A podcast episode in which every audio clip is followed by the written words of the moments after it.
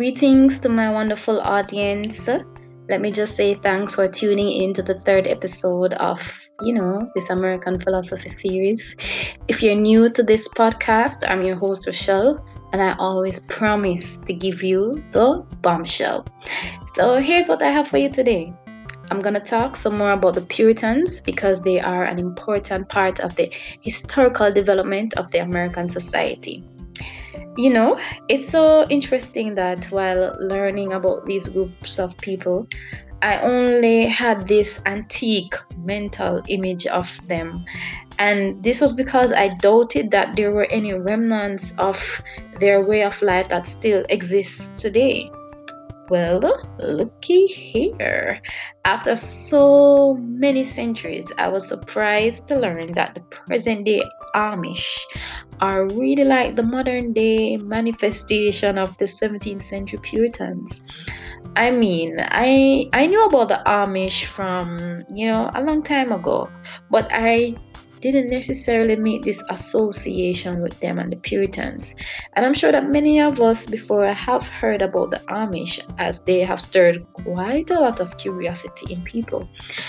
But one thing is for sure is that it is very easy to see the similarities now between the Amish and the Puritans. This is because the Amish people they live a very traditional life. They're also very anchored in their religious beliefs, just like the Puritans were. They also rely very little on modern technology, and so the aesthetics of Amish communities resemble a lot like that of the 17th century Puritan communities. So, since I was pretty much intrigued to find out if any aspect of the Puritan way of life still survived, I came across this article online called Still Puritan After All These Years. It was published in the New York Times and it was written by Matthew Hutson.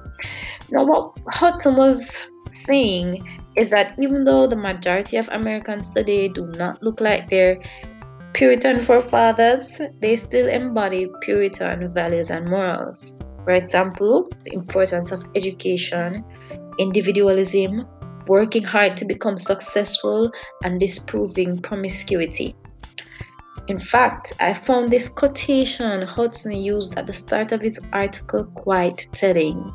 He quoted the French political thinker Alexis de Tocqueville, who in 1830s said that I think I can see the whole destiny of America contained in the first Puritan who landed on those shores. Now, isn't that something interesting?